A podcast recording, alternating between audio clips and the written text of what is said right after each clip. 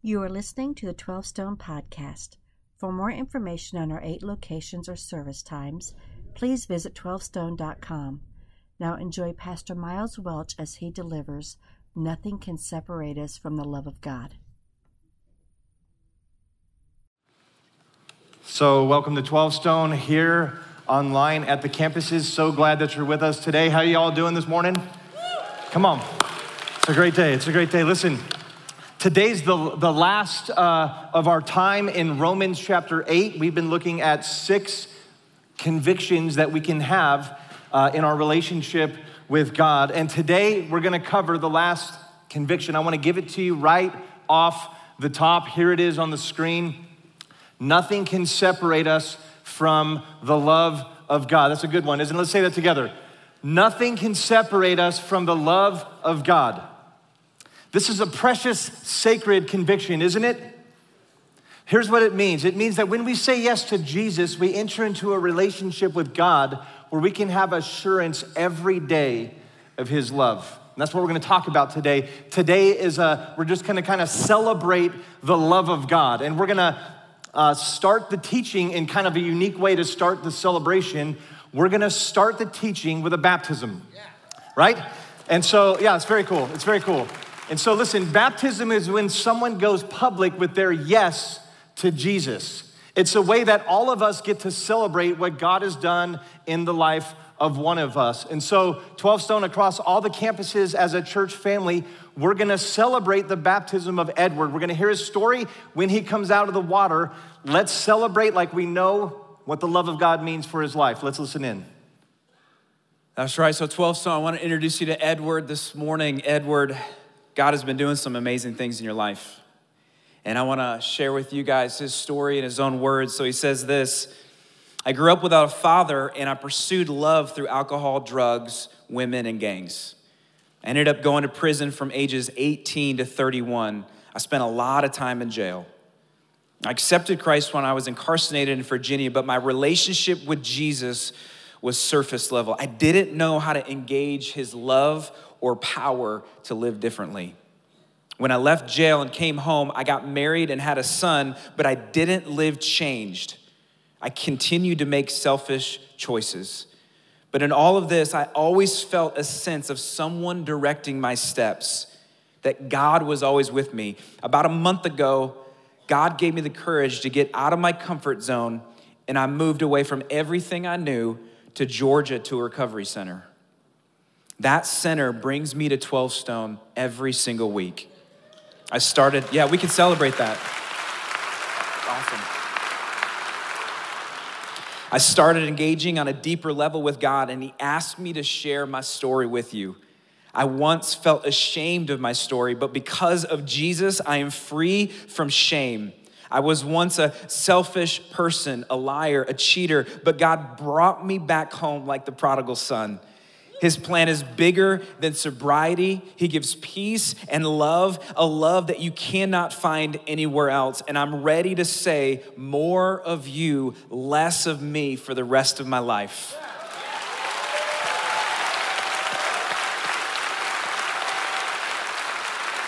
And so, Edward, man, we're all excited about your profession of faith today.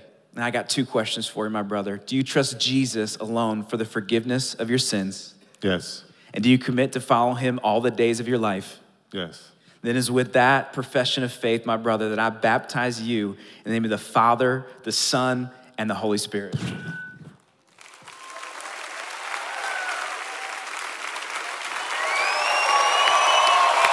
Right. That's right. Here across the campuses. So good. It's unbelievable.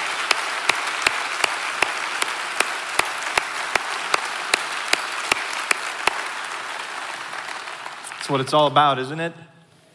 God is so good, and, and uh, God, I'm wrecked. I'm, I was not planning to be wrecked, darn it.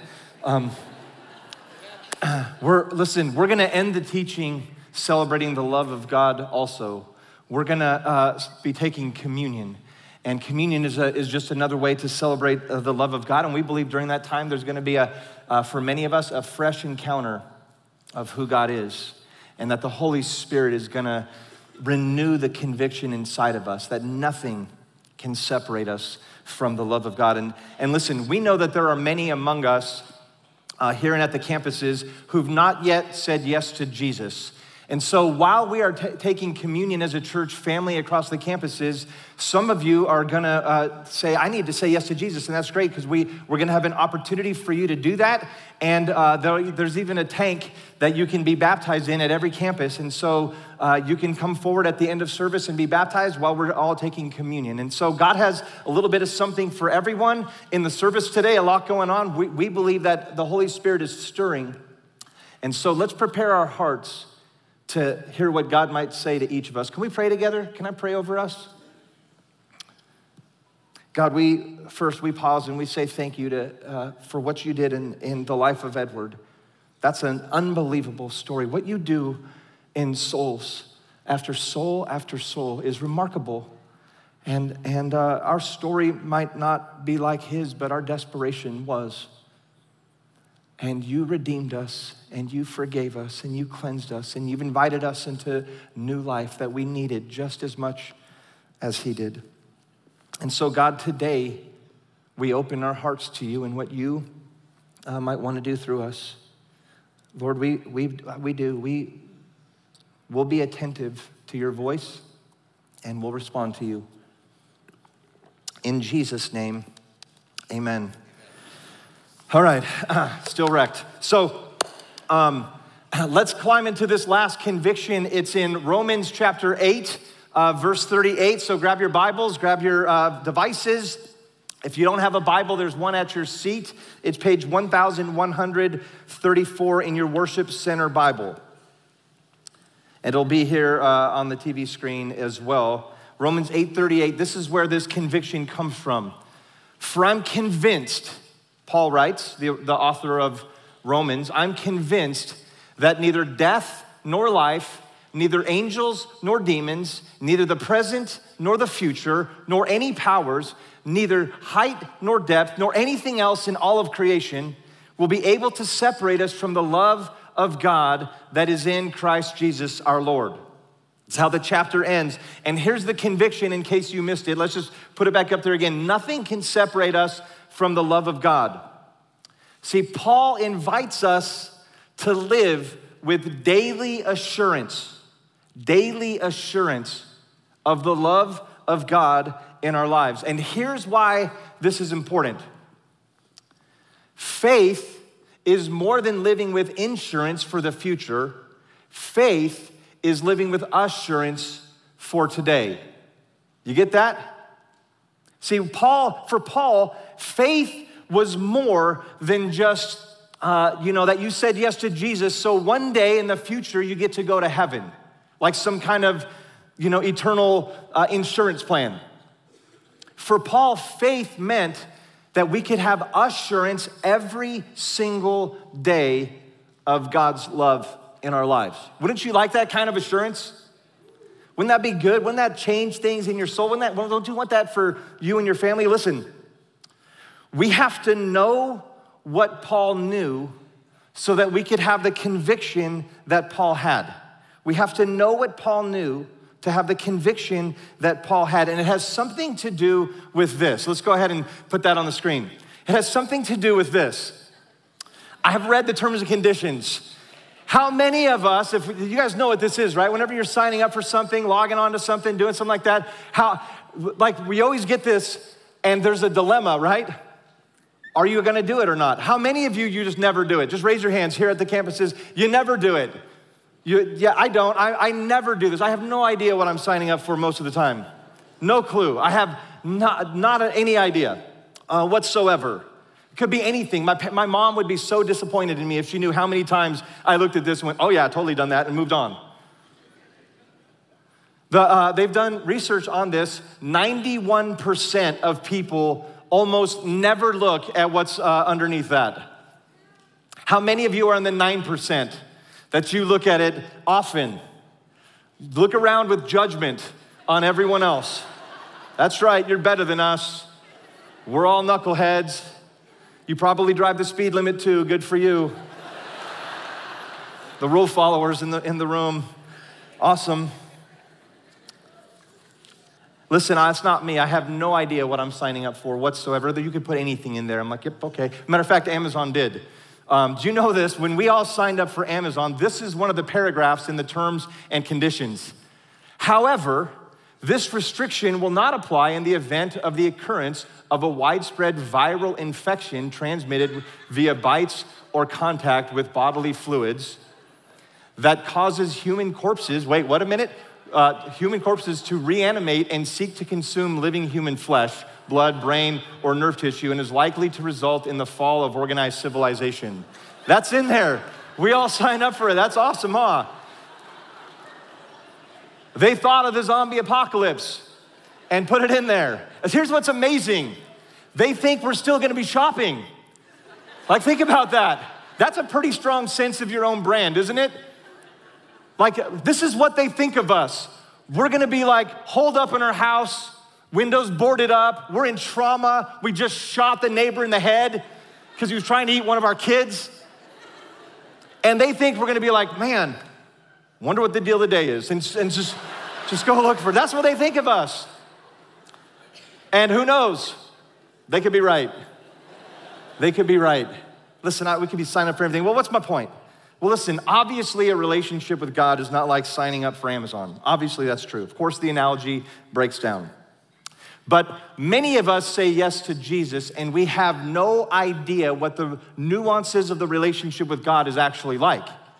We really don't know what it is that we signed up for. We don't know who He is, and we don't know what it means to be in a relationship with Him. And listen, when we don't know those things, when we're unsure, it's hard to have a conviction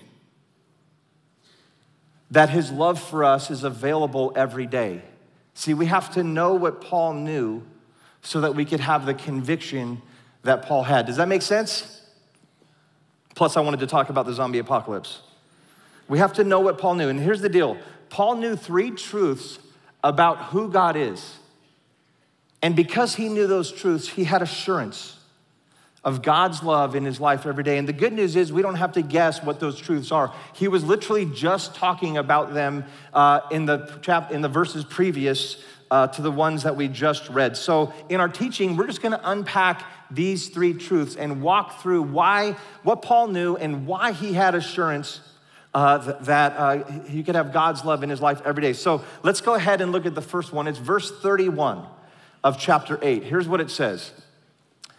If God is, and Paul uses rhetorical questions to make points about who God is. If God is for us, who can be against us? Tells us something about God. But listen, you have to know who Paul is writing to so, so you know, and, and kind of the context so you know what it means. So let me give you some background. Paul's writing to the church in Rome. This is the center of the Roman Empire. And this is during a time when persecution of the, of the church, persecution of the Christians, had not yet happened, but it was on the horizon. It was like any day now they're to start being uh, persecuted. Because Caesar did not like them, because everyone worshiped Caesar, but they wouldn't worship Caesar. They only worshiped Jesus. He didn't like the competition. And so they knew, listen, they lived with an uncertainty about their future that any day Caesar was going to turn on them. And any day it could happen that suddenly Caesar would be against them. And that's the uncertainty that they lived in about their future. And Paul is using that uncertainty to talk about God and to contrast it with our relationship with God. Here's what Paul's saying. Uh, this, is, this might be a takeaway for you. If you're taking notes, this would be a good thing to write down. God is always for us and never turns on us. Let's say that together. God is always for us and never turns on us.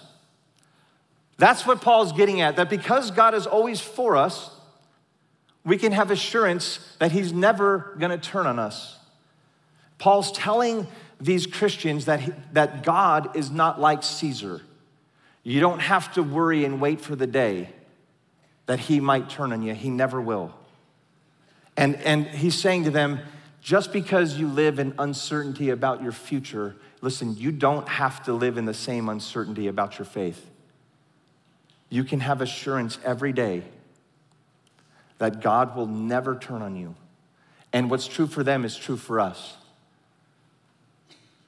God is always for us Do you know that? God is always for us, He never turns on us. We can have assurance every day that He's with us. And listen, we're designed to live in that kind of assurance. So many people need to hear this. I've talked to so many Christians who they live like any moment it could happen, like they're saved, but at any moment they could become unsaved. Like, like at any moment, God could just, like, they could lose their salvation. And listen, this is not what God intended. This is not how God intended us to live, and this puts an unhealth inside of us. It makes us do crazy things, it makes us think crazy thoughts. Some of us are just like this, like we're driving, and when the lights are green, we're like, God's for us. And then the lights turn red, we're like, well, God must turn against us. God must be against me. Or, you know, we get, we get an unexpected pay raise, well, God is for me. We, there's an unexpected bill, God's against me. We're a Georgia fan, God is for me. We become an Alabama fan, God is against me, right? That's what happens. That's what happens. See what I did there? Listen, here's the point. Here's the point. God is not up in heaven watching you to see what you do so that he knows how to treat you. Think about that. He's not up in heaven looking at you and going, Oh, you did it good, so let me be for you. Oh, nope, you did it bad, let me be against you. That's not who God is. It's in God's nature to always be for you, to never turn on you. That's who God is. And, and listen, sometimes though, we do turn on ourselves, and there's consequences for that. Like, like listen, like if you go do late night Taco Bell run, th- that's not God, but you're still gonna pay a price for that, aren't you? You didn't lose your salvation, you're just gonna feel like you lost your salvation. That's what that's uh, gonna feel like. Listen, that's not God turning on you, you kind of turned on yourself. But God will never turn on you. That's what Paul knew about who God is. He's always for us. So Paul lived with a daily assurance that God would never turn on him, and this gave him conviction about the love of God. Nothing can separate us from the love of God. God is always for me. He never turns on me. That's what Paul knew. But he knew some other things. Let's go on in, the, in verse 32. He who did not spare his own son, but gave him up for us all, how will he not also, along with him, graciously give us all things? It's the next kind of rhetorical question that Paul has along the way. And the logic of what Paul is saying is simple. It's really simple. Because God gave us the most difficult, painful, costly thing imaginable in giving up his son to die for us on the cross, that of course, of course, of course, God would also, along with Jesus, give us everything we need. That's his logic in this. And, and here's how I wrote it. Here's how, how we might write it down God is always gracious and never holds out on us. Can we say that together? God is always gracious and never holds out on us. What Paul knew about God was that he was gracious, so Paul had assurance every day that God was not holding out on me. Whatever else God was doing, he was not holding out on me. That's, and listen, here, here's the bottom line like, I believe this. And I, I, like, Paul's logic is pretty sound, isn't it? That's a good argument. He gave Jesus, he'd do anything. The problem is, I don't live in logic. I live in everyday, I live in like real life. I have a wife and children and a job and bills and all of that. And sometimes, listen, sometimes I have to admit it feels like I don't have what I need. Can we admit that? And sometimes I could even admit that it feels like God's kind of holding out on me. And maybe He could be doing more. you ever feel like that? I was uh, praying a while ago and talking to God about that, that God, you, maybe you should be doing a little bit more for me. like, that's called whining, but I, I call it praying. I was praying. And while I was praying and telling God how He's holding out on me and He needs to do better about that, uh, He reminded me of uh, things that would, you know, something that would happen with my youngest daughter, Morgan, uh, when she was a toddler. And I, I call it uh, sippy cup battles that I would have with my daughter when she was, she's in college now, but when she was a toddler. Here's what would happen uh, with my daughter. She would be drinking a sippy cup and she would drink it until it was empty. And so I would want to give her a full cup. And so I would walk over to her and I would try to take her empty cup from her so I could give her the full cup. But she held on tighter to her empty cup and she looked at me like I was taking something from her. But listen, I wasn't taking anything from her, I was trying to give her something. Right? She just didn't know it because she was holding on to something that was empty.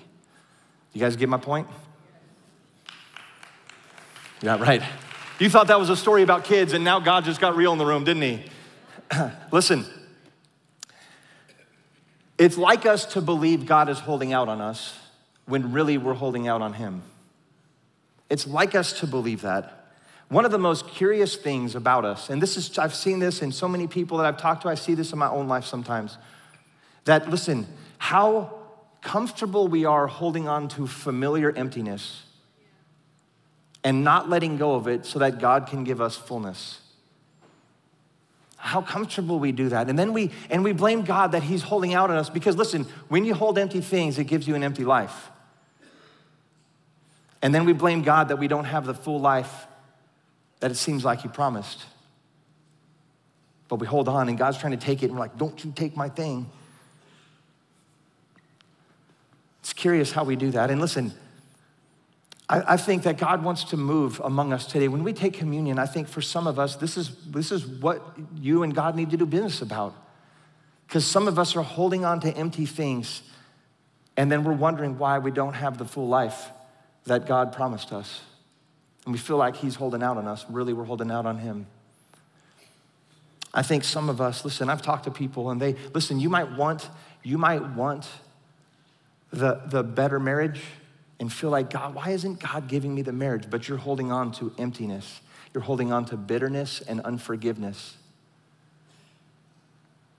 And you blame God, but you're the one holding out. And some of you, maybe you're single and you're like, I want, why can't God, you know, why won't He give me the awesome relationship, but you won't let go of the unhealthy one?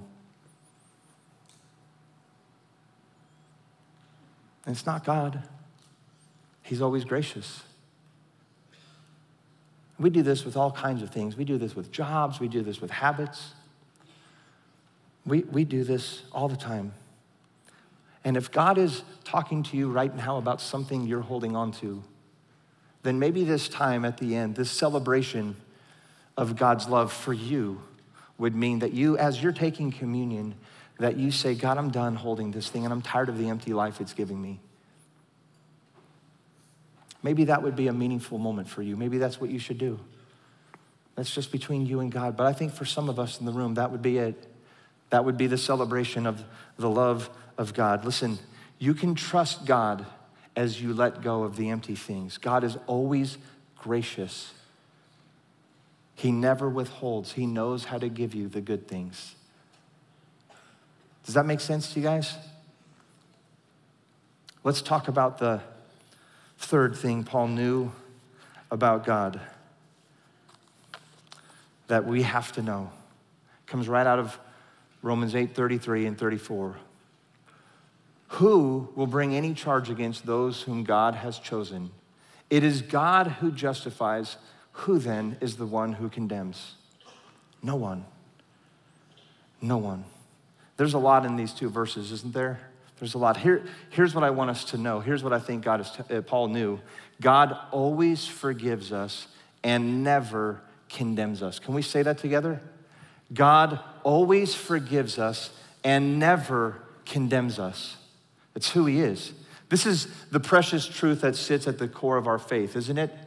That we have a forgiving God and we can live in daily assurance that he's never condemning us. I want to make this really practical. And I want to talk to us.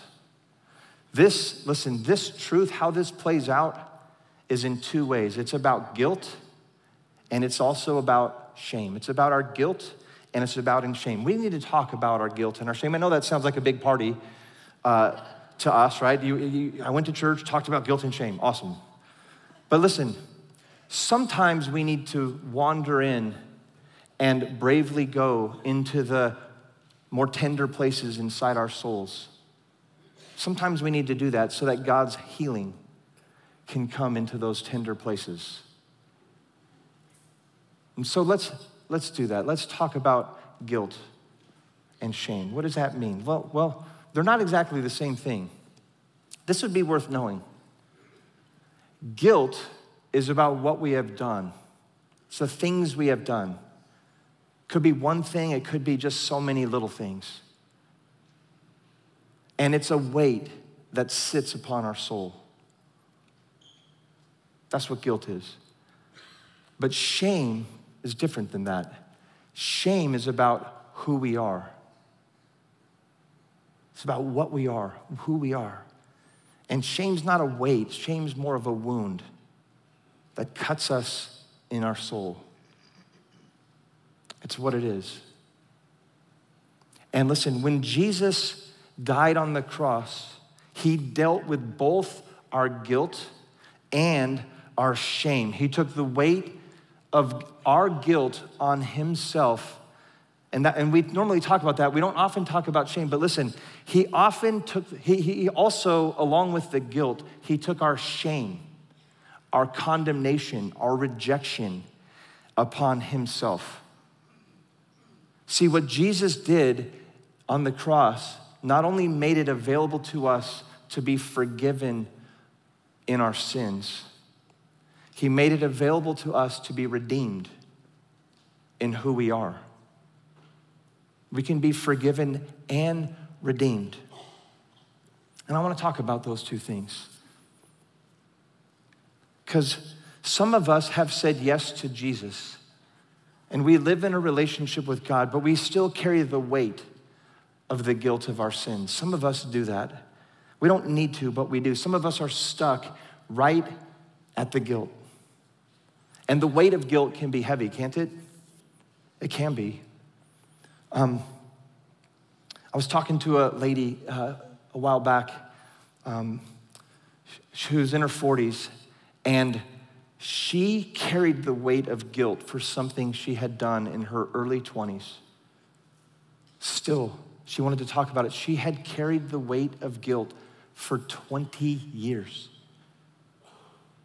She was a follower of Jesus. She had said yes. Listen, she was forgiven, but she couldn't forgive herself.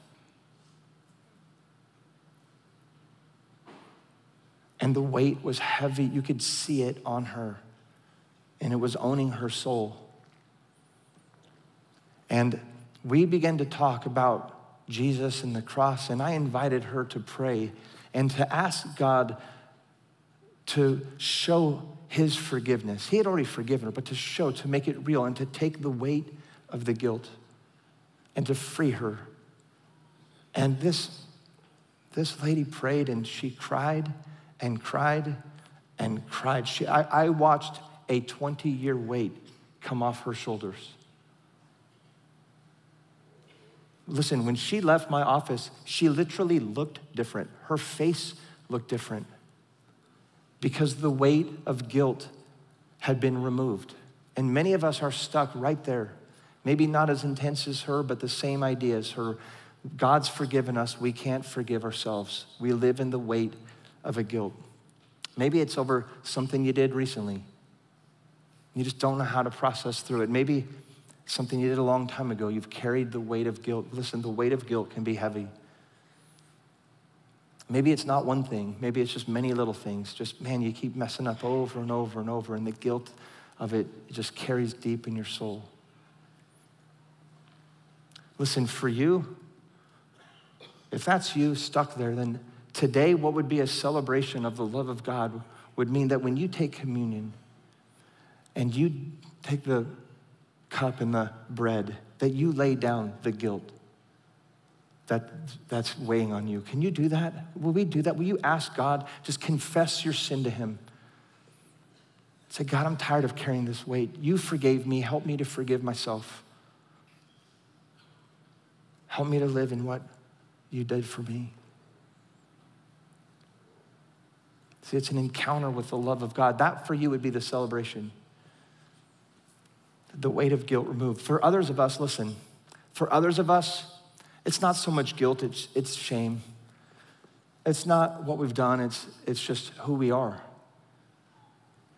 And uh, I, I, God kept telling me that I have to share with you a story of my life. And I kept saying to God, that's a horrible idea. Um, and, and I said, God, we can have a very professional, clinical conversation about shame. And I think people would like that. And God said to me, No, I want you to share your story. And I hate my story, if I could be honest. I hate looking weak. I'm not sure you'll even understand it. I half the time I'm not sure I know what I'm talking about, but I'm going to trust that as I share my story, that somehow God uh, is going to talk to you about it because some of us are stuck in our shame, and I have been. So let me tell you my story. Um, when I came to this church 18 years ago, uh, my wife and I came, we were, we were a mess. Listen, I had, I had been trying to be a pastor for years and failing uh, in, in multiple places. I was giving new definition to what failing forward looked like. Um, and I had, you know, done pretty bad in a church in California, a couple churches really done horrible in a church in Colorado. And, uh, you know, years of living like that. And, and um, I started to wonder what was wrong with me, and so did my wife. And, and, uh, and listen, she had good reason. She was tired of me dragging her across the country failing. Really wasn't giving her much to work with. And when we came to this church, uh, we didn't show up, we washed up onto the shores. And I was hurting. I was, I was hurting. I mean, how, like, how many times can you fail? Can, how many times can you see fail in the rearview mirror until you start thinking it's in what's, what's in front of you, too? You know what I mean? I mean, like, how many times do you fail before it starts to become a part of you? And it starts to go a little, a little bit deeper in you. And, and starts to almost define you. Listen, I, I believe that all shame is attached to a lie. It's the devil's lie. And it's a phrase, a thought, a lie that we rehearse over and over again in our minds till it becomes part of us, till it sinks deep. And my lie was this, by the way, does that make any sense? And guys, my, my lie was that I was destined for failure. And that no matter how good my life got, somehow, some way, I was gonna mess it up. And I lived with that lie. I did, I lived with that lie for a long time, and it was undoing to me. It would mess me up. It made me cynical and jaded. I mean, whenever I like whenever anything was going right, I could see the I could see how it was gonna go wrong. I could just see the end.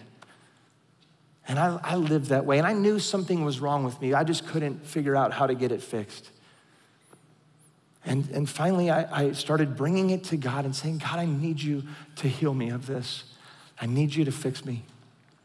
And, and, uh, and God did. Over the course of a week, He, he did. He healed me.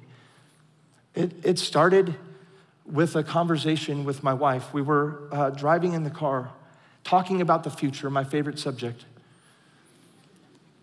And while we were driving, my wife just looked at me intently and she said, Miles, I don't know what it is about you, but God is telling me to tell you this.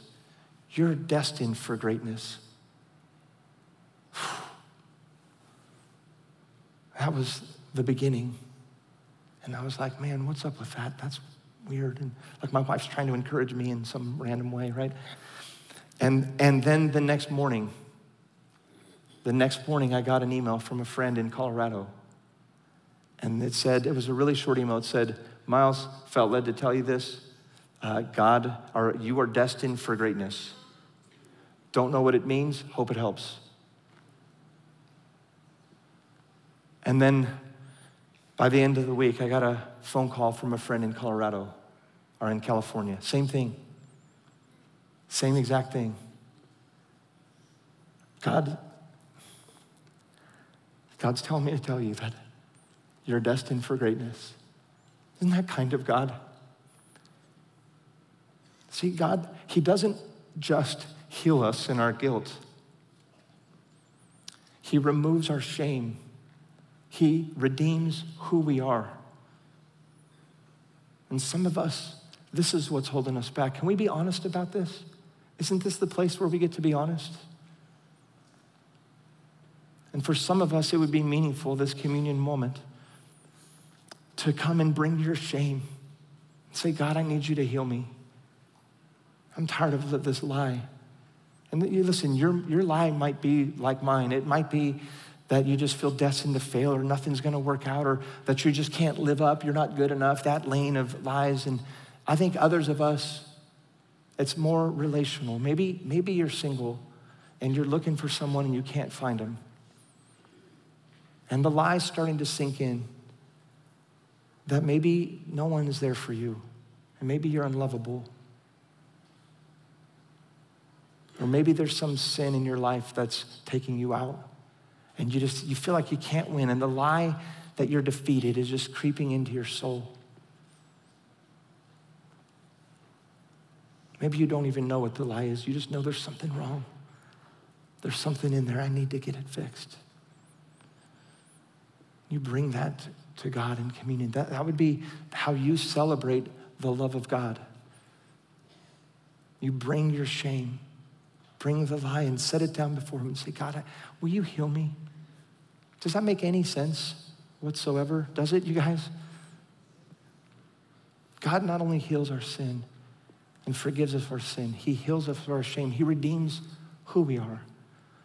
He's so very kind. That's the love of God. See, that's what Paul knew about God. And that's why Paul lived in the daily assurance that he loved him. He had the conviction. And that's why we would take a day to celebrate the love of God because it's so very good and we can be assured of it. I told you we were going to start with baptism and we are going to end with communion. And communion is just a way for us to celebrate the love of God. Some of us, this is a moment for us to say yes to Him and actually be baptized. And if God is stirring, we'll, we'll talk about that. But I'm going to uh, pass the service to the campus pastors. Campus pastors are going to lead this profound moment where we believe God is going to show up and encounter us.